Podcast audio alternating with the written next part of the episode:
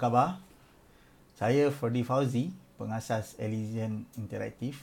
Bertemu lagi dalam Elysian Original Series yang dibawakan oleh Elysian Interactive. Okey. Kali ini kita akan sambung kita punya siri Appreneur kita. Okey. Topik yang kita akan bincangkan kali ini ialah mitos pembinaan mobile app. Ha. So, sebelum ni mungkin kita ada banyak uh, dengar okay, daripada rumors ataupun orang-orang kata-kata okay, uh, dalam pembinaan mobile apps ni okay, ada berbagai-bagai mitos. Okay, mitos ni bermaksud uh, ada orang yang memberi ataupun kita ada pen, dengar pendapat daripada orang lain. Okay, mungkin kita ada dengar daripada uh, daripada mana-mana lah sumber yang kita tak pasti dan sebenarnya sumber tu mungkin tak betul. Okay. Bukan tak betul. Ya. Sumber tu uh, pendapat tu adalah tak benar. Uh, so itu masuk mitos. Okay. Uh, pendapat ataupun benda yang kita dengar daripada sumber yang tidak diketahui yang mana uh, perkara tersebut adalah tidak benar. Okay. Uh, untuk episod kali ini, okay, saya akan senaraikan tiga top 3 lah. Okay, maksudnya top 3 mitos dalam uh, pembinaan mobile apps ni. Okey. So, kita mulakan yang pertama. Okay. Yang pertama. Okey. Kebiasaannya selepas kita dah bina mobile apps ni ataupun kita dah lancar mobile apps ni, uh, uh, biasanya apps tu dah dikira siap. Ha, itu mitos yang pertama. Ha. Okey. Uh, kebanyakan orang ingat uh, bila uh, pembangunan aplikasi mobile ni dah siapkan ataupun bila dia dah publish apps tu ke App Store dan Google Play uh, kebiasaan mereka, mereka mereka akan cuci tangan. Maksudnya oh apps ni dah habis. Okay, dah siap. Uh, so ini adalah memang antara mitos yang yang kata paling popular lah. Uh, bila dah siap je app tu kiranya dah settle. Uh, so pendapat ni adalah salah. Sebab bila apps ni dah dilancarkan di App Store dan Google Play, okay, kebiasaannya uh, kita akan bagi tahu orang untuk mencuba, okay, untuk download apps tu, untuk menggunakannya. So, masa inilah akan orang kata apa, uh, terdapat pelbagai reaksi, reaksi lah daripada pengguna, daripada user yang menggunakan apps kita ni. So, uh, besar kemungkinan akan ada uh, feedback ataupun maklum balas daripada mereka.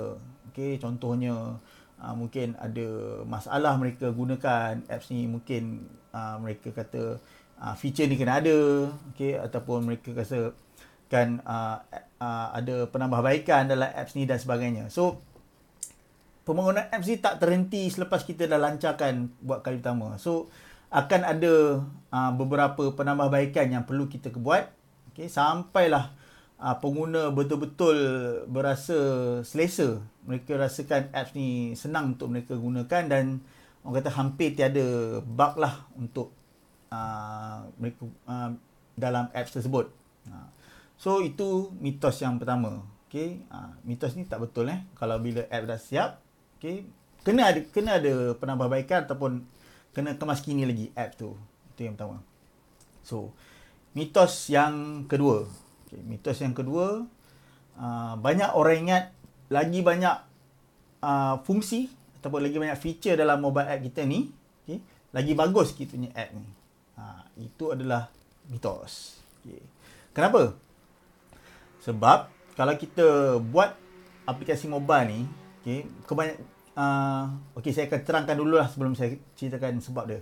Okay, kebiasaannya kalau pembangun aplikasi ni bila mereka nak buat uh, mobile app ni mereka akan macam fikir macam-macam. Dia nak masukkan fungsi itu fungsi ini. Mungkin ada beberapa uh, banyak fungsi lah. Kadang-kadang mereka sebelum mereka nak buat ni mereka akan lebih daripada 10 ke 20 fungsi dalam app tersebut. Uh, so mereka rasa okay app bila app si banyak fungsi mungkin uh, pengguna akan suka. Uh, so sebenarnya bila aplikasi tu dilancarkan, okey. Kadang-kadang masa mula-mula pengguna nak guna aplikasi tu, bila mereka lihat dalam apps tu terlampau banyak feature, ataupun fungsi dalam tu, okey, ataupun terlalu banyak menu, uh, mungkin mereka akan merasakan apps ni macam terlalu berserabut. Okay, sebab biasanya kalau pengguna nak gunakan uh, aplikasi ni, mereka nak belajar dulu, mereka nak tengok dulu apa fungsi, apa cara penggunaan dia okay, dari segi user experience dan sebagainya. Tapi kalau apps tu terlalu banyak feature dia, terlalu banyak menu contohnya, okay, mereka mereka akan terasa macam uh, terlalu uh, banyak sangat sampai mereka tak tahu apa yang mereka perlu buat.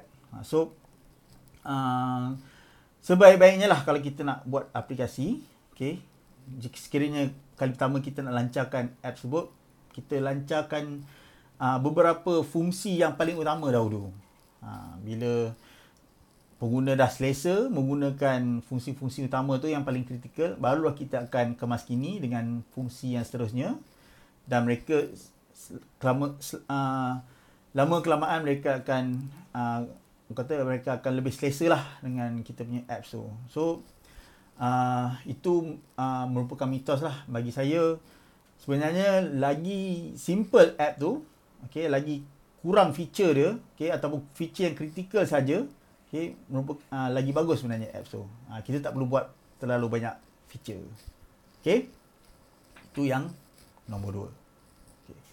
Nombor tiga, okay, uh, ini memang uh, kata mitos yang antara yang paling popular lah dalam uh, tiga mitos yang saya terangkan ni iaitu bila kita dah publish apps ni uh, memang confirm ramai orang akan download kita punya apps ni so uh, biasanya pemuluhan aplikasi ni bila dah buat kata apa apps tu um, ber, maybe berminggu-minggu, berbulan-bulan. So mereka harapkan bila mereka dah lancarkan aplikasi tu, okay, uh, mereka mereka rasa oh selepas ni orang akan terus jumpa app mereka dan terus dapat download yang banyak.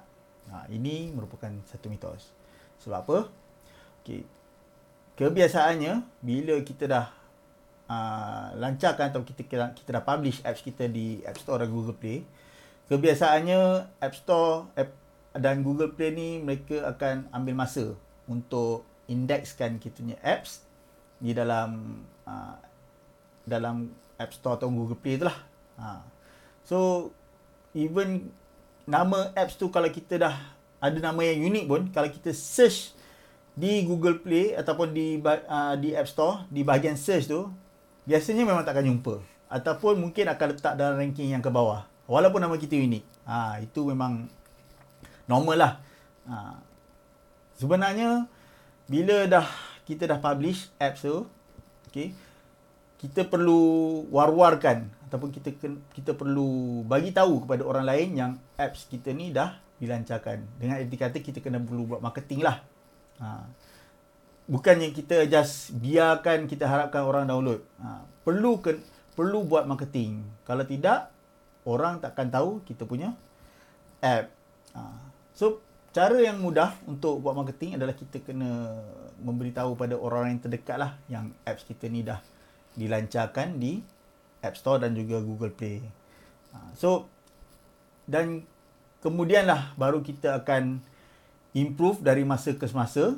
Okay, dari segi uh, kata appearance kepada uh, apps uh, App Store dan juga Google Play apps tersebut. Okay, dari segi keyword, okay, dari segi pemasaran Facebook, dari segi pemasaran social media yang lain lah kita kena ada strategi untuk memasarkan apps ni sama ada kita bagi tahu di Google Play eh, di maafkan saya bagi tahu di social media Facebook, okay, di Twitter, di Instagram dan sebagainya. So apps perlu di beritahu, diwar-warkan bukan kita takat biarkan begitu saja. Okay.